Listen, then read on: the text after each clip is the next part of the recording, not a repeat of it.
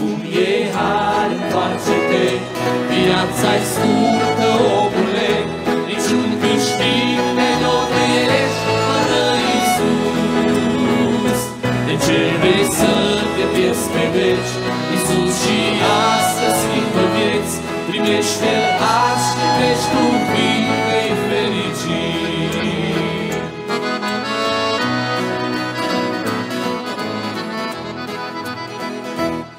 Itzelot, e Minutad, Darum presenza lui Christos, Miloshi tu, să fii salvat, să-i primerai e ter de bucurii va fi, acolo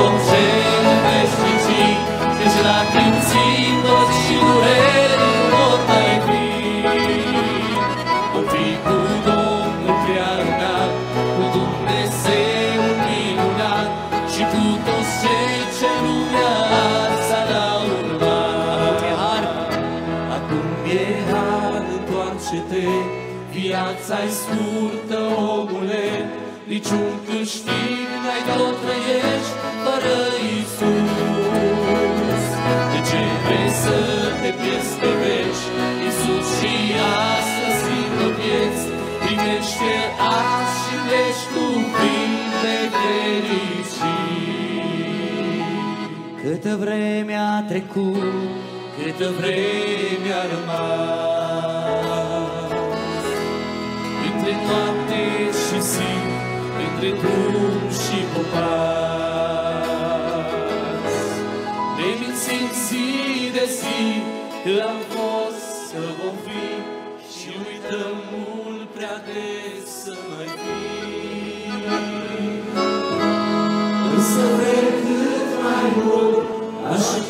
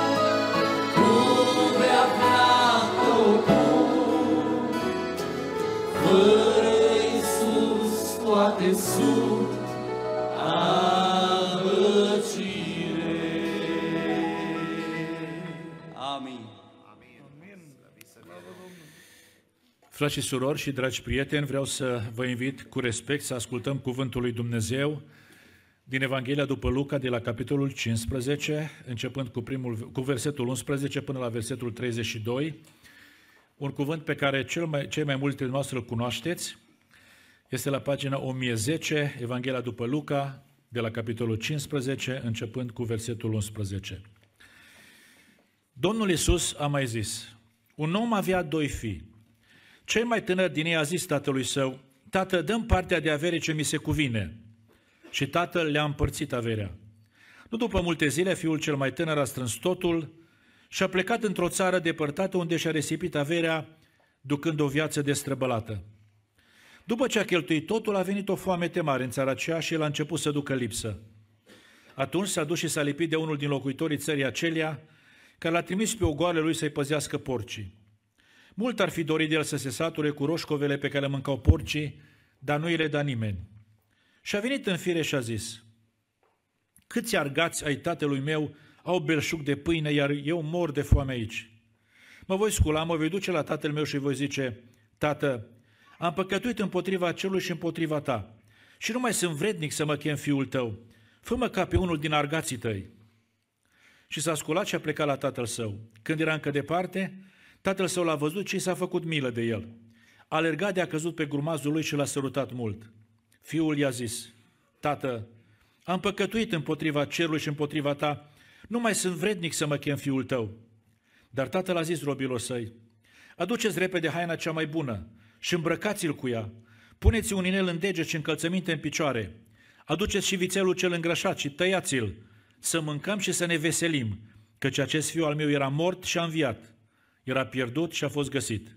Și au început să se veselească. Fiul cel mare era la ogor. Când a venit și s-a apropiat de casă, a auzit muzică și jocuri. A chemat pe unul din robi și a început să-l întrebe ce este. Robul acela i-a răspuns, fratele tău a venit înapoi și tatăl tău a tăiat vițelul cel îngrășat, pentru că l-a găsit iarăși sănătos și bine. El s-a întărătat de mânie și nu voia să intre în casă. Tatăl său a ieșit afară și l-a rugat să intre, dar el, drept răspuns, a zis tatălui său, Iată, eu îți slujesc ca un rob de atâția ani și niciodată nu ți-am călcat porunca. Și mie niciodată nu mi-ai dat măcar un iet să mă veselesc cu prietenii mei. Iar când a venit acest fiu al tău care ți-a mâncat averea cu femeile desfrânate, i-ai tăiat vițelul cel îngrășat. Fiule, i-a zis tatăl, tu întotdeauna ești cu mine și tot ce am eu este al tău. Dar trebuia să ne veselim și să ne bucurăm pentru că acest frate al tău era mort și a înviat, era pierdut și a fost găsit. Amin. Vă invit să ocupați locurile.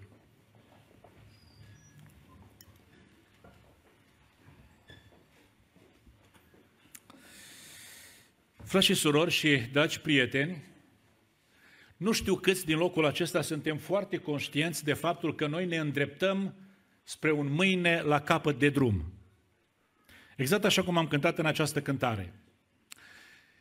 Dar dacă în seara aceasta suntem aici și n-am ajuns încă la capătul acesta de drum, este așa cum se spunea de către un frate ceva mai, mai devreme, este har de la Dumnezeu. Noi nici măcar o secundă din viața noastră nu putem considera meritul nostru. Este har de la Dumnezeu. Pentru că niciunul dintre noi nu ne calificăm prin performanțele noastre spirituale să avem ceva de la Dumnezeu. Dacă primim o secundă, este har de la Dumnezeu. De aceea aș vrea să uh, mulțumim Domnului și să fim recunoscători pentru că în seara aceasta, prin harul lui Dumnezeu, suntem aici în casa de rugăciune. Mă rog Domnului să vă binecuvinteze pe toți. Și dincolo de harul vieții, dincolo de harul prezenței în casa de rugăciune, Dumnezeu să ne dea și harul acesta al cercetării personale și al învățării cuvântului lui Dumnezeu. Noi avem nevoie de cuvânt, dragii mei, de la Dumnezeu, pentru că pe cuvântul lui Dumnezeu noi ne zidim casa noastră spirituală, casa noastră duhovnicească. De aceea deschidem cartea aceasta de fiecare dată în locul acesta sau în alte biserici unde mergeți. Pentru că pe acest cuvânt de la Dumnezeu noi ne zidim casa noastră spirituală. Atunci când auzim și când facem ceea ce auzim, dragii mei, spune Sfânta Scriptură, că zidim o casă trainică. Oricâte valuri, oricâte furtuni ar veni să izbească în casa aceasta, această casă rămâne pentru că este așezată pe cuvântul auzit și împlinit al lui Dumnezeu. Dumnezeu să vă binecuvinteze pe toți. Dragii mei, ă, am început seara aceasta, dacă mai aduc, vă mai aduceți aminte, cu o rugăciune. O rugăciune pe care cred că o știți fiecare de aici. Până și copiii o știu. Copiii o știu pentru că învață părinții, unii părinți mai evlavioși, o învață la ora de religie la școală sau o învață la școala duminicală și am zis împreună rugăciunea aceasta, Tatăl nostru care ești în ceruri. Acum, întrebarea pe care vreau să vă pun e una retorică, nu o să aștept să-mi răspundeți aici în public. Întrebarea pe care vreau să vă spun este următoarea. Ce știți dumneavoastră despre Tatăl acesta din ceruri? Știți ceva despre El? Îl cunoașteți? Până la urmă, dragii mei, fiecare știm câte ceva despre Dumnezeu Tatăl nostru din ceruri. Dar oare, dacă știm câte ceva despre Dumnezeul acesta, mai este ceva ce am putea să mai știm? Sau știm totul? Ce ziceți? Mai este ceva ce am putea ști? Am citit în seara aceasta din această pildă a Domnului Iisus Hristos despre doi fii. Avea doi fii. Unul dintre ei, într-o zi, și-a luat lumea în cap, a zis, tată, dăm parte de avere, s-a dus și a trăit în mizeria lumii acestea, în păcate și fără de legi. Cum trăiesc cei mai mulți oameni fără Dumnezeu în această lume. Însă unul a rămas acasă. Și am zice noi, grozav. Extraordinar. A făcut bine că a rămas acasă. Sigur că a făcut bine. Numai că dacă ne uităm foarte atenți la atitudinea acestui băiat care a rămas acasă, descoperim cam ce este în inima acestui băiat. Omul ace- băiatul acesta spune Sfânta Scriptură că s-a mâniat grozav la un moment dat. N-a vrut să țină cont de rugămintea tatălui. Era nemulțumit de felul în care se poartă tatăl cu el. Era nemulțumit de felul în care se poartă tatăl cu fratele lui. Nu putea să-i spună fratelui său frate. Întrebarea pe care mi-am pus-o când am citit cuvântul acesta din Scriptură a fost următoarea. Bine, de ce omul ăsta care rămâne acasă, la tata, care nu se duce în mizeria lumii acesteia, de ce băiatul ăsta se poartă cum se poartă? Că ne-am așteptat să fie unul grozav. Nu uitați, cuvântul acesta din Scriptură este o pildă.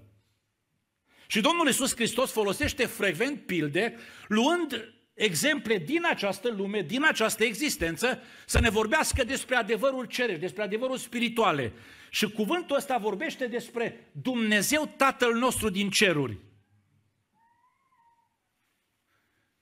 Întrebarea este din nou, băiatul ăsta care a rămas acasă, care se ducea la câmp, care venea de la câmp, care muncea, se ducea unde îl trimitea tatăl, venea înapoi când îl chema tatăl, dragii mei. De ce se poartă așa cum se poartă? Are nemulțumire față de tata, are nemulțumire față de fratele lui, ă, nu vrea să asculte ce spune tata când îl invită să intre înăuntru. De ce se poartă cum se poartă? Știți de ce? Pentru că omul acesta nu-l cunoștea pe tatăl său foarte bine. Câți dintre dumneavoastră, dragii mei, ați avut o anumită atitudine față de Dumnezeu, poate asemenea acestui băiat din Scriptură, pentru că nu-L cunoaștem suficient de bine pe Tatăl nostru din ceruri, pe Dumnezeul nostru care ne-a dus în existență. Despre asta vreau să predic în această seară cu ajutorul Domnului și mă rog lui Dumnezeu să, să umble la mintea fiecăruia dintre noi. Și Dumnezeul acesta să ne lumineze, dragii mei. Să-L cunoaștem ceva mai bine pe Dumnezeu. Ăsta este subiectul din această seară. Pe lângă ceea ce cunoaștem, unii dintre noi poate mai mult, alții mai puțin, unii știm uh, că e Creatorul, știm că uh, ne iubește, știm foarte multe, alții mai puține. În această seară să cunoaștem ceva mai bine pe Dumnezeu, că mai avem ce să cunoaștem. Dacă fiul ăsta care a stat acasă, dragii mei, nu l-a cunoscut pe tatăl său foarte bine, s-ar putea ca noi să mergem la vreo biserică, la asta sau la alta, și să nu-L cunoaștem suficient de bine pe Dumnezeu. I-aș vrea cu ajutorul Domnului să, să vedem în această seară din Scriptură ce-ar, ce-am putea să cunoaștem ceva mai bine despre Dumnezeu. Din experiența trecută aici în Scriptură, din, din ceea ce Dumnezeu a lăsat scris în cartea aceasta pentru noi. Și am citit de foarte multe ori, dragii mei. Primul Singurul lucru pe care ar, ar, ar putea să-l cunoaștem ceva mai bine despre Dumnezeu este că Dumnezeu prețuiește oamenii, nu lucrurile. Și spun încă o dată. Dumnezeu prețuiește oamenii, nu lucrurile. Spre deosebire de fiul ăsta mare, tata se poartă altfel. Știți care a fost plângerea fiului cel mare când a venit fiul cel mic acasă? Știți? A zis, ți-a mâncat averea cu femeile stricate. Adică, tată, băiatul ăsta ți-a, ți-a distrus averea. Lucrurile sunt importante. Acum vreau să vă întreb, pentru tata lucrurile erau importante? Sau fiul era important? Ființa asta, omul era important. Deci, băi, eu sunt convins că știți la fel de bine ca și mine, dragii mei ascultători, că noi oamenii de foarte multe ori prețuim lucrurile, nu oamenii. Mai mult lucrurile decât oamenii. Atât de mult prețuim lucrurile uneori, încât ne stricăm relațiile unii cu alții din cauza lucrurilor. Am dreptate sau nu am dreptate? Ce ziceți? A venit la Domnul Iisus Hristos unul și a zis, bunule învățător, spune fratelui meu să împartă cu mine moștenirea noastră. Nu suntem bine din cauza moștenirii noastre. Și omul ăsta se duce până la instanța cerului, dacă vreți, cu fratele lui să-l ducă la judecată înaintea Domnului Iisus Hristos, să împartă cu, noi, cu mine averea noastră. Că nu ne avem bine. De ce? Din cauza lucrurilor, nu? Sau în Vechiul Testament spune Sfânta Scriptură că păzitorii turmelor lui Lot s-au certat cu păzitorii turmelor lui Avram. Fiecare avea business-ul lui. Lot pe a lui și Avram pe a lui. Și angajații unuia s-au certat cu angajații celuilalt de la ce? De la avere, nu? Și au stricat relația. Și a zis Avram către Lot, ă, să nu fie ceartă între mine și tine. Că suntem frați. Poate să fie ceartă de la avere. Atât de mult prețuim lucrurile încât ne stricăm uneori relațiile. Alteori, dragii mei, din cauza lucrurilor, trăim o viață egoistă. Nu știu dacă sunteți de acord. Lumea asta e plină de nevoi. Oameni care, care sunt în, în sărăcie, dragii mei, care poate n-au ce să mănânce, n-au ce să îmbrace. Noi suntem, dragii mei, binecuvântați de Dumnezeu. Vi s-a întâmplat să treceți pe lângă oameni în nevoi și să nu-i băgați în seamă? Pune Domnul Iisus Hristos despre un bogat care se îmbrăca în porfiră, în insubțire, ducea o viață uh, în huzur. Și la ușa lui era cine? Un sărac. Veneau câini și lingeau bubele și ar fi dorit tare mult să se sature cu fărâmiturile care cădeau de la masa bogatului. Dragii mei, trăim o viață egoistă, uneori pentru că ținem tare mult la lucruri. Prețuim lucrurile, nu oamenii. Bogatul ăsta se ducea în fiecare zi pe lângă un om, un sărac. Bogăția mea sau săracul, ce e mai important pentru mine? Trecea pe lângă sărac. Nici măcar fărâmiturile nu cădeau înaintea săracului. Da? Suntem, dragii mei, uneori atât de, de preocupați de lucruri, încât suntem în stare să călcăm în picioare porunci ale lui Dumnezeu. Dumnezeu ne dă, ne spune ceva, ne cere ceva și noi de dragul lucrurilor uităm ce a zis Dumnezeu. Că ne dragi lucrurile, bogățiile. Dar trimis Dumnezeu pe, pe împăratul Saul să se bată cu Amalek. Și avea, avea împăratul Saul porunci foarte clare de la Dumnezeu ce să facă. Să nimicească tot. Turbe, cirez, tot ce, da? Și când a venit înapoi, spune Sfânta Scriptură că Samuel a ieșit înainte și undeva la coada uștirii se, auzeau, se auzea behăi de animale. De ce a încălcat Saul porunca lui Dumnezeu? De dragul lucrurilor. Dragii mei, de dragul lucrurilor, ascultați-mă bine, suntem în stare uneori să refuzăm chemări ale lui Dumnezeu. Dumnezeu ne cheamă, Dumnezeu ne invită, Dumnezeu uh, ne oferă, dragii mei. Și noi de dragul lucrurilor întoarcem spatele lui Dumnezeu. Pentru că nu avem timp de Dumnezeu. Unul se duce la holda lui, altul la negustoria lui. Și Dumnezeu zice, veniți. Și noi ne ducem. De ce? De dragul lucrurilor. Ceea ce nu știa băiatul ăsta despre tatăl lui, s-ar putea să nu știm noi despre Dumnezeu din ceruri, că Dumnezeu prețuiește oamenii, nu lucrurile. Și când a venit băiatul ăsta acasă, de departe, din, din pribia celui, credeți că tatăl știa că ăsta a risipit averea? Știa? Nu știu cât i-a dat, dar i-a dat partea de avere și omul ăsta nu era un om sărac, era un om destul de bogat. Și partea lui de avere a fost probabil destul de consistentă. Și știa tata foarte bine că a risipit averea, s-a dus departe. Dar mai știa ceva tatăl acesta. Mai știa că băiatul ăsta n-a risipit doar lucruri, și-a risipit viața, s-a risipit pe sine. Zice el aici, a fost mort și pierdut. Și tatăl acesta, dragii mei, și Dumnezeu din ceruri, ascultați-mă bine, nu se uită că am risipit ceea ce ne-a dat, că la fiecare Dumnezeu ne-a dat câte ceva. Nu se uită Dumnezeu că am risipit ceea ce ne-a dat, dragii mei. Dumnezeu ne prețuiește și pentru că ne prețuiește, Dumnezeu are resurse inepuizabile de milă. Dumneavoastră, ați avut vreodată experiența să vă fie milă de cineva? V-a fost milă vreodată de cineva? El este un, un sentiment de înțelegere, de compasiune față de cineva care trece printr-o situație critică, complicată în viață. Și cu siguranță v-a fost milă de cineva. Ați auzit despre cineva că e bolnav sau a fost accident, l-ați văzut poate accidentat, v-a fost milă. Da? Sau dacă e ars la cineva acasă, a rămas pe drumuri cu nu știu câți copii, în toiul iernii, dragii mei, și v-a fost milă. Dar știți care e problema, dragii mei? Nouă ne este milă de regulă de oameni care din cauza circumstanțelor de viață ajung într-o situație nenorocită. Dar dacă cineva ajunge într-o situație nenorocită din cauza alegerilor personale, știți ce spunem noi mai degrabă? Așa-i trebuie. Și a făcut-o cu mâna lui. El a ales. Așa-i trebuie. Ei, dragii mei, tatăl acesta a avut milă de un băiat care a ajuns nenorocit din cauza alegerilor personale.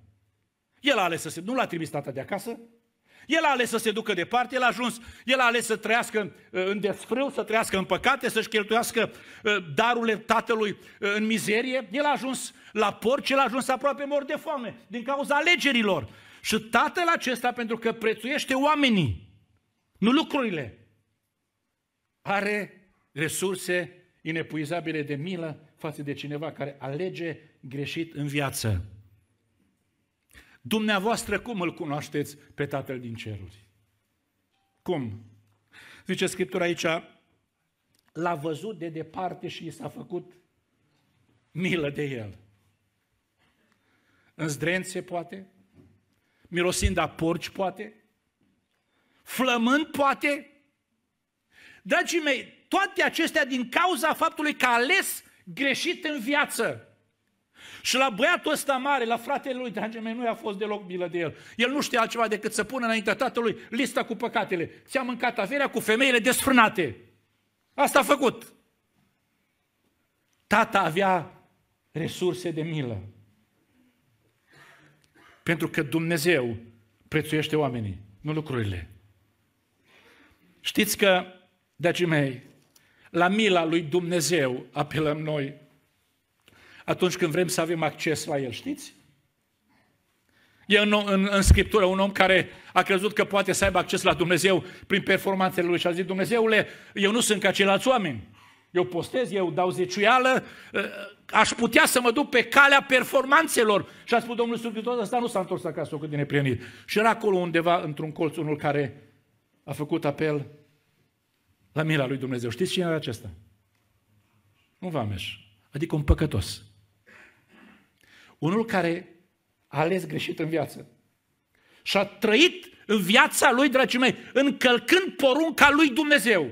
Și, dragii mei, omul ăsta știa că Dumnezeu are resurse inepuizabile de milă. Și a zis, Dumnezeule, ai milă de mine. Și se bătea cu pumnul în piept de durerea ce o purta în suflet. Și a zis Domnul Iisus Hristos, ăsta s-a întors acasă socotit nepredit. Pentru că Dumnezeu are milă, dragii mei.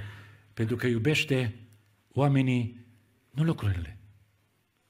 Dragii mei, dar pentru că Dumnezeu, Tatăl din cer, prețuiește oamenii, nu lucrurile, face gesturi de acceptare.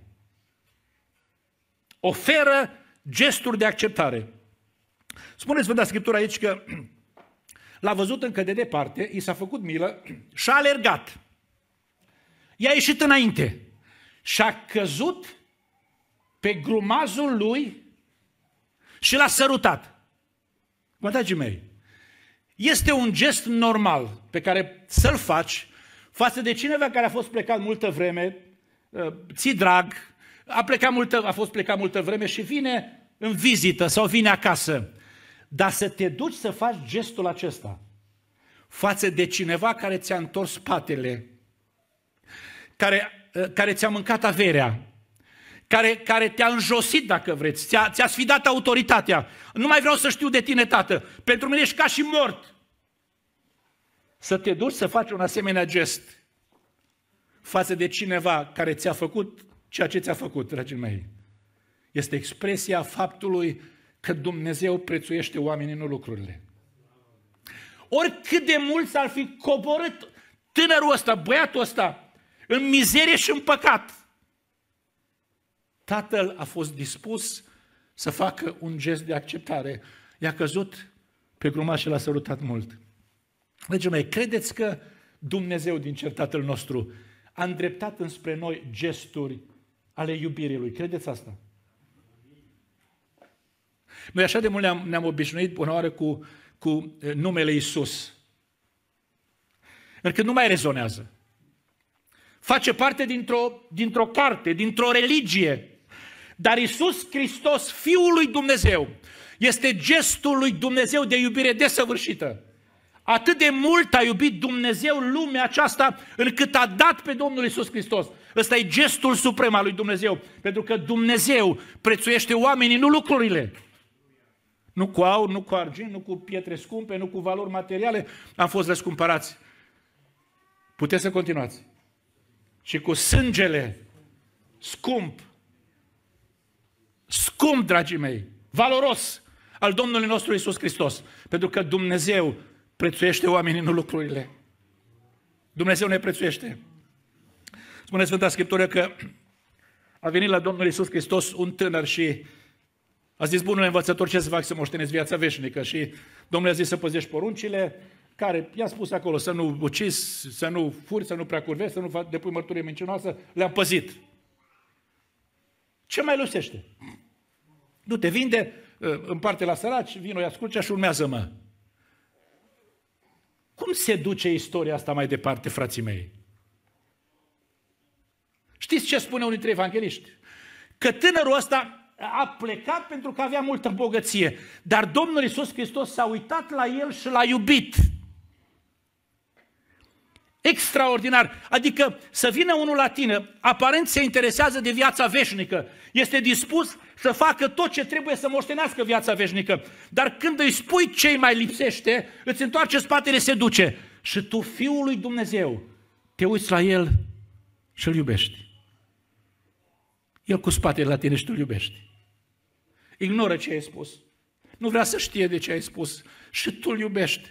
Pentru că Dumnezeu în Hristos, dragii mei, prețuiește oamenii, nu lucrurile și face gesturi care trec dincolo puterea, de puterea noastră de înțelegere. Petru era în curtea Marelui Preot, Domnul Iisus Hristos fusese deja prins și era acolo pe terasă undeva la Marele Preot să fie purtat din coace, încoace și încolo să fie judecat. Vine slujnica și îi spune și tu ești dintre lui și de trei ori Petru zice nu, nu, nu și nu. Ba se jură cu blestem că nu-l cunoaște și cântă cocoșul. Știi ce spune unul dintre evangeliști? Când a cântat cocoșul, Domnul s-a uitat ținte la el. Un gest, dragii mei, care l-a făcut pe Petru să-și dea seama că e un păcătos să iasă afară să se pocăiască. N-a fost gestul de condamnare, a fost gestul care l-a trezit, dragii mei, pe Petru, pe Simon, trădătorul, să iasă afară, să se pocăiască înaintea lui Dumnezeu. Pentru că, dragii mei, în momentele acestea ale trădării sau acele ale trădării, Domnul Iisus Hristos prețuia oamenii. Slăvit să fie numele Domnului. Dragii mei, faptul că Dumnezeu, Tatăl nostru, prețuiește oamenii în lucrurile, nu înseamnă doar că are resurse de milă sau face gesturi de acceptare. Face ceea ce noi nu putem să facem. Deci, mei, vreau să vă întreb, fiul ăsta risipitor a fost un păcătos sau nu a fost un păcătos? Mare păcătos. Știa și tata, știa și fratele mai mare. Nu erau atunci rețelele astea de, de socializare cum sunt astăzi, dar se pare că băiatul ăsta mare știa cam pe unde a umblat cel mic. Știa cam ce a făcut. Avea lista lui cu, cu păcatele fratelui său. Și când a venit acasă, băiatul ăsta cel mic, băiatul cel mare n-a putut să-și ierte fratele. De adevărat? Tatăl a putut să-l ierte. Pentru că Dumnezeul care, care prețuiește oamenii, nu lucrurile, poate ceea ce noi nu putem. Spune Sfânta Scriptură în Vechiul Testament că într-o zi Nathan s-a dus la David. David trecuse prin groapa aceea uh, a căderii a prăbușirii lui. Omul, după inima lui Dumnezeu, s-a prăbușit dintr-o dată în păcat, dragii mei. S-a dus Nathan la el și a zis așa, Nathan, Dumnezeu te iartă, nu vei muri. Poate Dumnezeu asta? Când cineva se pocăiește înaintea lui Dumnezeu și se lasă de rele, dragii mei, Dumnezeu din cer poate să ierte orice păcat. Când a văzut Dumnezeu pe cei din Ninive că se pocăiesc și se lasă, se întoarce fiecare de la relele lui, spune Sfânta Scriptură că până și Iona a rămas impresionat de ce poate face Dumnezeu. A zis Dumnezeu, mie să nu fie milă să nu iert cetatea asta cu alte cuvinte. Dumnezeu poate. Pentru că Dumnezeu prețuiește oamenii, nu lucrurile. Și mai face ceva Dumnezeul acesta care prețuiește oamenii, nu lucrurile. Dumnezeul acesta încă mai are disponibilitate să ofere. S-a dus fiul cel mic la tata obraznic, cu planurile lui și a zis, tată, dă partea de avere ce mi se cuvine. Și tata i-a dat. Și s-a dus și a risipit-o. Și s-a întors acasă, gol, în zdrențe. Deci, mei, dumneavoastră sunteți aici părinți. Nu știu, suntem foarte diferiți unii de alții și foarte greu să ne punem în pielea acestui tată sau uh, să ne punem, dragii mei, uh, alături de Dumnezeu. Da? Am fi în stare după ce o parte însemnată din averea noastră, dată pe mâna copilului, îi risipită în păcate și fără de legi, într-o viață stricată și vine acasă, mai sunteți dispuși să deschideți visteria, să mai dați ceva?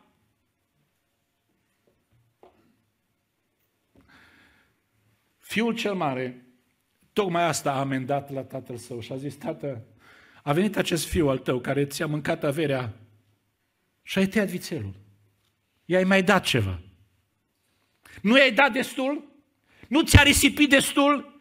Ai, a venit uh, după ce ți-a risipit și încă ai mai avut disponibilitatea să-i mai dai și pantofi noi, și haină nouă, și vițelul cel îngrășat, și cheltuiești cu sărbătoarea, încă mai ești dispus să oferi? Faceți uneori. Noi, cei din locul acesta și toți oamenii de pe pământ, nu avem ceva fără să, fi primit, fără să nu fi primit de la Dumnezeu. Am primit de la Dumnezeu. Dacă avem zile, dacă avem sănătate, dacă avem confortul pe care îl avem, chiar dacă nu să ziceți că mergeți și munciți, munciți pentru asta, dar zice Sfânta Scriptură că Dumnezeu dă puterea să câștigăm. Și ne ducem și risipim. Nu vrem să știm de Dumnezeu, că doar stână și îmi trăiesc viața, o viață am și fac ce vreau cu ea. Și risipim cele de Dumnezeu. Până într-o zi când ne vine mintea la cap ca la băiatul ăsta. Zice Biblia că și-a venit în fire. Ne întoarcem la Dumnezeu. Mai este Dumnezeu dispus să ne mai dea ceva? Să ne mai ofere? Mai are Dumnezeu inimă largă, frați și surori, prieteni dragi, după ce ne-am bătut joc de tot ce ne-a dat Dumnezeu, mai are Dumnezeu inimă largă să vină Dumnezeu, să ne mai ofere ceva, mai poate Dumnezeu. Dumnezeu din cer, pentru că prețuiește oamenii, nu lucrurile, mai face risipă, dragii mei, și ne mai dă. Și ne mai binecuvintează. Și ne mai deschide mâna, și ne mai deschide inima. Și când Dumnezeu își deschide mâna spre noi, dragii mei, suntem binecuvântați poate ca niciodată în viață, chiar dacă am risipit. Pentru că Dumnezeu prețuiește oamenii, nu lucrurile. E primul lucru pe care băiatul ăsta mare nu l-a știut despre tatăl său. Că tata prețuiește oamenii, nu lucrurile. Al doilea lucru, dragii mei, pe care nu l-a știut și ar trebui să știm și noi despre Dumnezeu, că Dumnezeu nu este mulțumit să-i slujim cu atitudine de rob. Spune Sfânta Scriptură că băiatul acesta mare, care era undeva îmbufnat afară, pe, nu vrea să intre înăuntru, când a ieșit tatăl el a zis, eu ți-am slujit ca un rob. Băiatul ăsta era acasă. Era un fiu onorabil. Era implicat în activitatea casei, în, în munca de acasă. Omul ăsta avea slujitor mai mulți, dragii mei, a făcut sărbătoare cu ei toți, dragii mei. Dar spune Sfânta Scriptură că băiatul ăsta mare a zis așa, ți-am slujit ca un rob. Bine, dar nu ești fiu. Alții sunt robi în casă. Tu ești unul dintre cei doi fii. Sunt slujitori cu grămadă aici în casa asta, care se duc, care lucrează, care fac. Tu te duci și lucrezi, dar ești, ai calitatea de fiu. Ceea ce are tatăl este al tău, zicea tata către ce am eu este al tău. Baiul era, dragii mei, că omul ăsta avea mentalitate de rob. Știți de ce Dumnezeu nu-i mulțumit să-i slujim cu o mentalitate de rob, cu atitudine de rob? Știți de ce? Pentru că cel care slujește cu această atitudine de rob împlinește porunca din datorie și din iubire. Zice el aici, ți-am slujit ca un rob și niciodată nu ți-am călcat porunca. Întotdeauna ți-am împlinit porunca. Dragii mei, pe din afară, băiatul ăsta arăta grozav, arăta onorabil. E un creștin în, în Biserica lui Dumnezeu care, dacă n-ai ce să reproșezi, omul ăsta nu înșură, nu fură, nu curvește, nu face lucruri rele, pe din afară, pentru că vrea să se țină de legea lui Dumnezeu. Dar Dumnezeu din cer vede ce are în inimă. De ce te ții de legea lui Dumnezeu? Te ții ca datorie sau pentru că îl iubești pe Dumnezeu?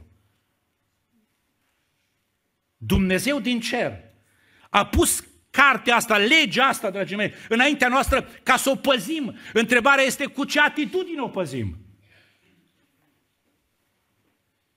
Pentru că ea trebuie să fie, dragii mei, nu ca dintr-o datorie, din corvoadă, cu presiune, dragii mei, ci pentru că îl iubim pe Dumnezeu. Zicea Dumnezeu Hristos așa, dacă mă iubiți, veți păzi poruncile mele.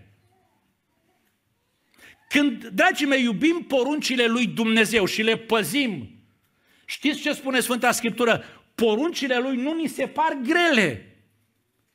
Pentru că iubim pe Dumnezeu. Suntem dispuși să împlinim poruncile lui Dumnezeu ori pe unde ne-am găsit în lumea aceasta, ă, tinerii acasă cu tata sau plecați cine știe pe unde, la școală sau la muncă.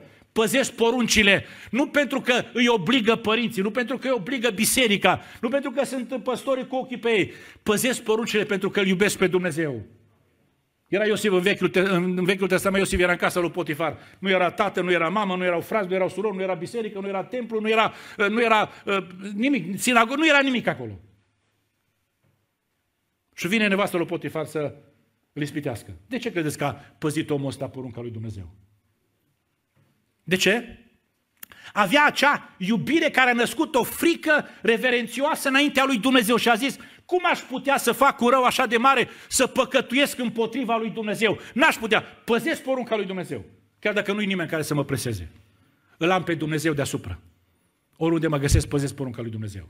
Deci, dragii mei, Dumnezeu nu-i mulțumit să, să îi slujim cu atitudine de rău, pentru că atunci noi păzim poruncile ca datorie, nu ca iubire. Omul care, care, care face lucrul acesta, care slujește cu atitudine de rob, nu-i mulțumit de felul în care îl tratează Dumnezeu, de ceea ce face Dumnezeu pentru el. Vă vreau să vă întreb, dragii mei, Dumnezeu a făcut ceva pentru dumneavoastră. A făcut ceva. Zicea, zicea David, vorbind cu sufletul lui, binecuvintează sufletul meu pe Domnul, nu uita niciuna din binefacerile lui. Și începe acolo listă, dar nu-i toată lista. Multe binefaceri. Dar ați fost vreodată nemulțumiți de ce a făcut Dumnezeu pentru asta? Așteptați mai mult. Vi s-a întâmplat vreodată lucrul acesta? Zicea băiatul ăsta care nu-și cunoștea tatăl suficient de bine. Niciodată tată nu mi-ai dat. Nici măcar un ied să mă veselesc cu prietenii mei. Nici măcar un ied. Știu, știu oameni care, nu vă spun povești, știu, oameni care sunt tare supărați pe Dumnezeu, pentru că l-au rugat pe Dumnezeu să-i ajute într-o anumită afacere să câștige și n-au câștigat cât au cerut ei. Vă vine să credeți asta? Oamenii care, care îl slujesc pe Dumnezeu, dragii mei, cu atitudine de rob, nu sunt mulțumiți, dragii mei, trăiesc într-o permanentă contabilitate. Zicea, zicea el uh, către, către tata așa, niciodată nu ți-am călcat porunca și niciodată nu mi-ai dat. Ca să poți spune niciodată nu ți-am călcat porunca, trebuie să bifezi de fiecare dată când împlinești poruncă de la Dumnezeu. Ca să zici niciodată nu mi-ai dat, trebuie să, să scrii undeva, asta am cerut-o și nu mi-a dat, asta am cerut-o și nu mi-a dat, și să ții mereu contabilitatea asta și să spui, Dumnezeule, câte ți-am cerut și nu mi-ai dat? Nemulțumit de ceea ce face Dumnezeu pentru el. Vă ascultați-mă, Dumnezeu este Tatăl nostru din ceruri. Noi ar trebui să abandonăm atitudinea asta de rob și să pricepem că Dumnezeu ne-a chemat să fim fii Lui. Dacă suntem fii, suntem și moștenitori. A zis tata către fiul ăsta care se considera rob, fiule, tot ce este al meu este al tău, tu moștenești. Adică schimbă-ți mentalitatea, nu, nu mai sta în casa mea cu mentalitatea de rob, chinuindu-te să duci o viață în casă Uh, ca un rob când tu de fapt ești fiu, considerând că nu fac ce trebuie pentru tine, păzind porunca uh, ca și o greutate extraordinară, simțindu-te că n-ai libertate. A zis fiul către tata, niciodată nu mi-ai dat nici măcar un ied. Parafrasez să folosesc cum vreau eu, să am libertatea să folosesc cum vreau eu. Cum dumneavoastră credeți că băiatul ăsta n-a mâncat niciodată din iedul casei, din, din turma tatălui? N-a mâncat niciodată. Cum zice, nu mi-ai dat niciodată nici măcar un ied. Adică nu mi-ai dat libertatea să fac ce vreau, să mă veselesc cu prietenii mei. Dragii mei, stând în casa lui Dumnezeu, s-ar putea să am impresia că nu avem libertate. Dumnezeu nu ne obligă. Când a venit tânărul acela bogat despre care vă spuneam ceva mai înainte, nu l-a obligat Domnul să rămână după el, să meargă după el. Ești liber dacă vrei să vii pe drumul ăsta și ajungi în împărăția celor și moștenești viața veșnică, e una. Dacă vrei să pleci, te duci. Când Domnul Iisus Hristos a spus o anumită învățătură care li s-a părut unor ucenici prea tare, zice Biblia că s-au dus cu grămada și a zis Domnul către cei care au rămas, voi nu vă duceți. Unde să ne ducem? Că la tine sunt cuvintele vieții veșnice. Dumnezeu nu ne obligă, ne dă libertatea. Dar, dragii mei, când am rămas în casa lui Dumnezeu, zice Biblia, nu putem face tot ce voim. Dumnezeu să ne binecuvânteze. Vreau să mai spun un lucru și apoi vreau să închei, dragii mei. În al treilea, în al treilea rând, un al treilea lucru pe care acest băiat nu știa despre tatălui, poate nu știm nici noi despre Dumnezeu, că Dumnezeu încă îi mai așteaptă pe cei pe care noi am încetat să-i mai așteptăm. Fiul ăsta mic s-a dus. A plecat de acasă. Și a stat multă vreme. A stat o vreme până când a avut punga plină și a trăit uh, în, în păcate, cheltuind pentru păcatele lui, apoi a stat o vreme slujind la cineva, păzind porcii, până când era aproape mor de foame. Și întrebarea este, ce a făcut tata în toată perioada asta când, când băiatul ăsta era plecat? Asigur, a, și-a condus gospodăria, clar, a, așa a fost. Dar tatăl acesta era într-o permanentă stare de așteptare. Spune Sfânta Scriptură, când a venit băiatul acasă, tata l-a văzut de departe. Băiatul ăsta mai mare care a rămas acasă nu-l mai aștepta pe fratele lui. De aceea a rămas surprins că s-a întors și a întrebat ce cu veselia asta și unul dintre slujitori a zis, păi a venit fratele tău, a venit fratele meu. El nu s-a așteptat să vină. S-ar putea, dragii mei, să fie părinți aici. Copiii s-au dus cine știe pe unde. Vreau să vă întreb, îi mai așteptați să se întoarcă? Dumnezeu încă îi mai așteaptă să se întoarcă. S-ar putea noi să, să încetăm, să fim încetați să-i așteptăm. Tatăl Dumnezeu din ceruri încă îi așteaptă pe cei care încă își risipesc viața în păcate și fără de legi.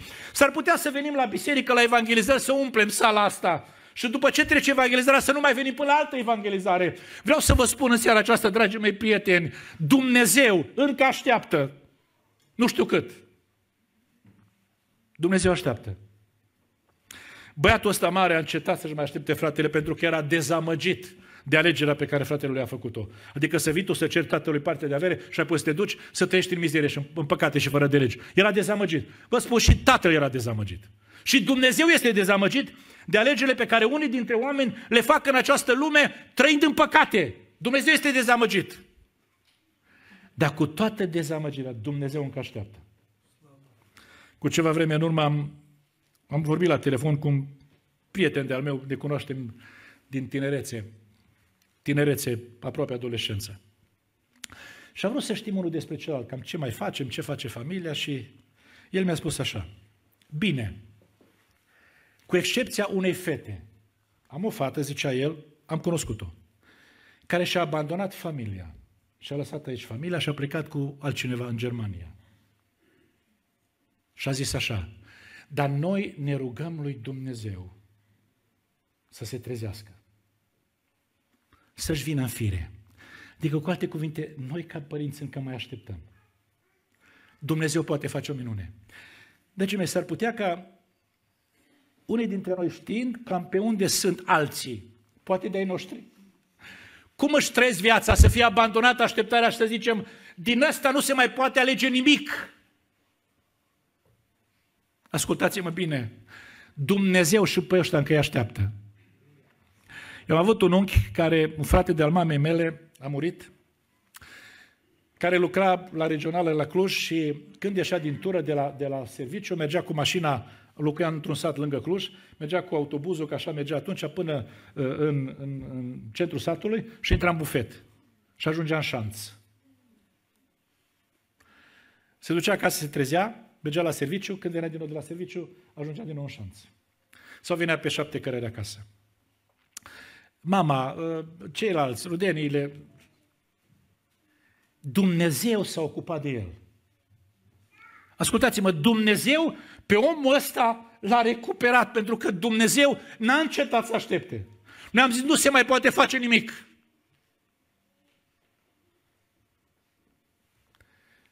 Pentru că Dumnezeu încă îi mai așteaptă pe cei pe care noi am încetat să-i așteptăm. Băiatul ăsta mare a încetat să mai aștepte. Pentru că era dezamăgit de ce a făcut fratele lui. Pentru că el considera că fratele lui nu mai merită nimic. Și a zis către tata, tată, când a venit acasă, i-a tăiat vițelul. Merită să-i tai vițelul? Merită să faci sărbătoare? Merită să, să aduni toată familia, toți slujitorii tăi, să faci evenimentul acesta important? Merită? Nu merită! Și ascultați-mă, dragii mei, și fiul cel mic, când a venit acasă, știa că nu merită. Și a zis, nu mai, nu mai merit să mă chem fiul tău. Și tata știa că nu merită. Lumea că, dragii mei, Dumnezeu din cer nu lucrează după merite. Spuneam încă de la început că Dumnezeu lucrează în har. Dacă sunteți aici oameni mântuiți în seara aceasta și sunteți, sunteți nu pentru că ați meritat să fiți mântuiți, ci pentru că e har de la Dumnezeu. Dacă veți fi alții mântuiți după săptămâna asta de evangelizare, nu pentru că veți face lucruri grozave înaintea lui Dumnezeu, va trebui o decizie. Ca fiul ăsta risipitor a luat o decizie, știu ce am să fac.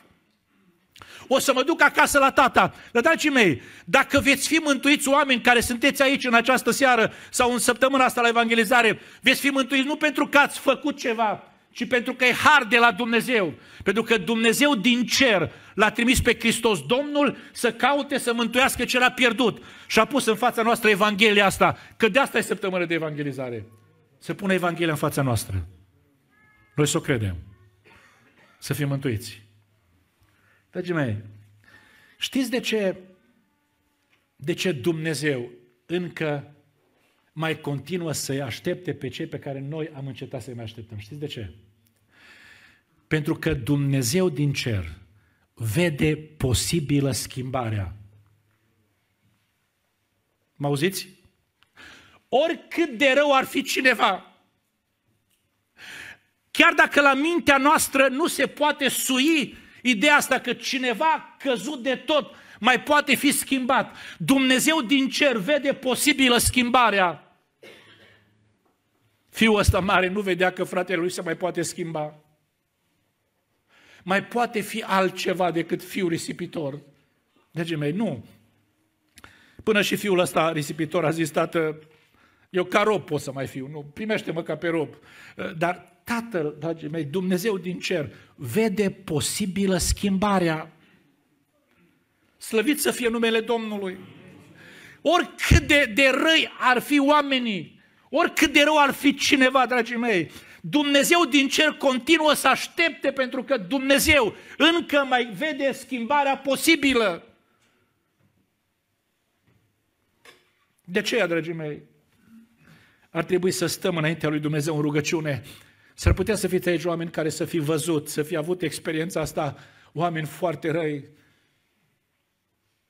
care s-au schimbat. Știu pe cineva care undeva într-un sat de lângă Cluj, era cunoscut ca răul satului.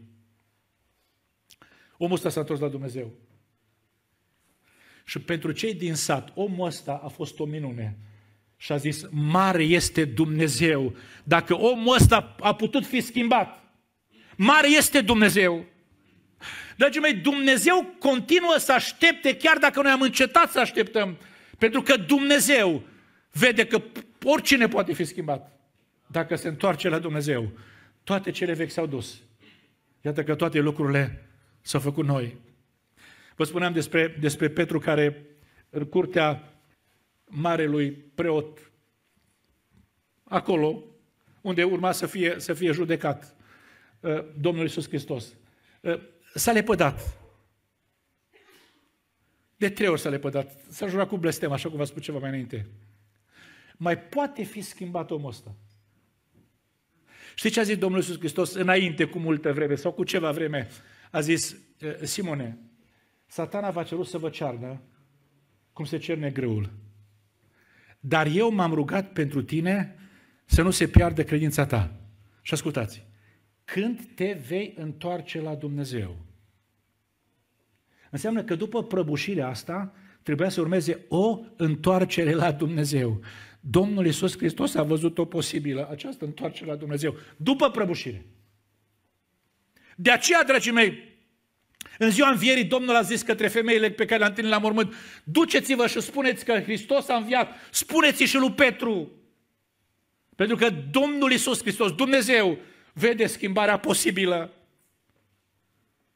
Știți toți de aici, poate, sau cei mai mulți, istoria lui Zacheu, unul dintre vameș, un șef de vamă, dragii mei, din Herihon, a intrat Domnul Iisus Hristos în casa lui și a zis Domnul acolo, azi a intrat mântuirea în casa aceasta. Că și el este un fiu al lui Avram. De ce credeți că a intrat Domnul în casa aceea?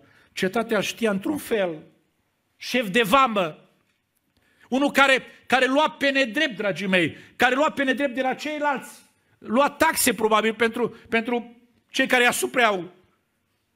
Și a intrat Domnul în casa aceea pentru că Domnul vedea schimbarea posibilă. Și încă pe când era Domnul acolo în casă, dragii mei, schimbarea aceasta s-a făcut evidentă când El a zis jumătate din avuția mea dau săracilor. Și dacă am păgubit pe cineva, dau înapoi de patru ori. E asta schimbare sau nu schimbare? Dumnezeu continuă încă să aștepte, nu știu cât. Chiar dacă noi am încetat să așteptăm, pentru că Dumnezeu vede schimbarea posibilă. Deci mi-aș vrea tare mult în seara aceasta să se atingă Dumnezeu de inimile și mințile noastre. Să nu ne mulțumim să spunem Tatăl nostru care ești în cer, sfințească-se numele Tău. Și să ne grăbim așa să spunem amin. Să ne punem întrebarea, îl cunosc suficient de bine pe Tatăl meu din ceruri? Că fiul ăsta stătea în casa tatălui și nu știa, nu-l cunoștea bine pe tata. Dacă până seara aceasta n-am știut, dragii mei, suficient de bine că Dumnezeu prețuiește oamenii, nu lucrurile. Noi pe dos facem, prețuim lucrurile, nu oamenii. În seara aceasta să pricepem că Dumnezeu prețuiește oamenii, nu lucrurile. Oricât de căzut ar fi cineva, are preț în ochii lui Dumnezeu. Are preț în ochii lui Dumnezeu. Dumnezeu nu-i mulțumit să slujim cu atitudine de rob, să oftăm la fiecare poruncă pe care o împlinim, să, să ne trudim uh, și așa să împlinim porunca lui Dumnezeu. Să-L iubim pe Dumnezeu, pentru că El ne-a iubit întâi. Pe când eram noi încă păcătoși, Dumnezeu l-a trimis pe Fiul Său în această lume. Este expresia iubirii desăvârșite a lui Dumnezeu. Și, dragii mei, să știm, Tatăl nostru din ceruri continuă să-i aștepte pe cei pe care noi am încetat să mai așteptăm, oricât de căzuți ar fi. Pentru că Dumnezeu din cer vede posibilă schimbarea. Aș vrea să ne rugăm lui Dumnezeu, frați și surori. Haideți să stăm ridicați în picioare. Și nu știu, nu știu unde ne găsim. În situația fiului risipitor. Departe de Dumnezeu, ne trăim viața pe unde apucăm, cum ne place nouă.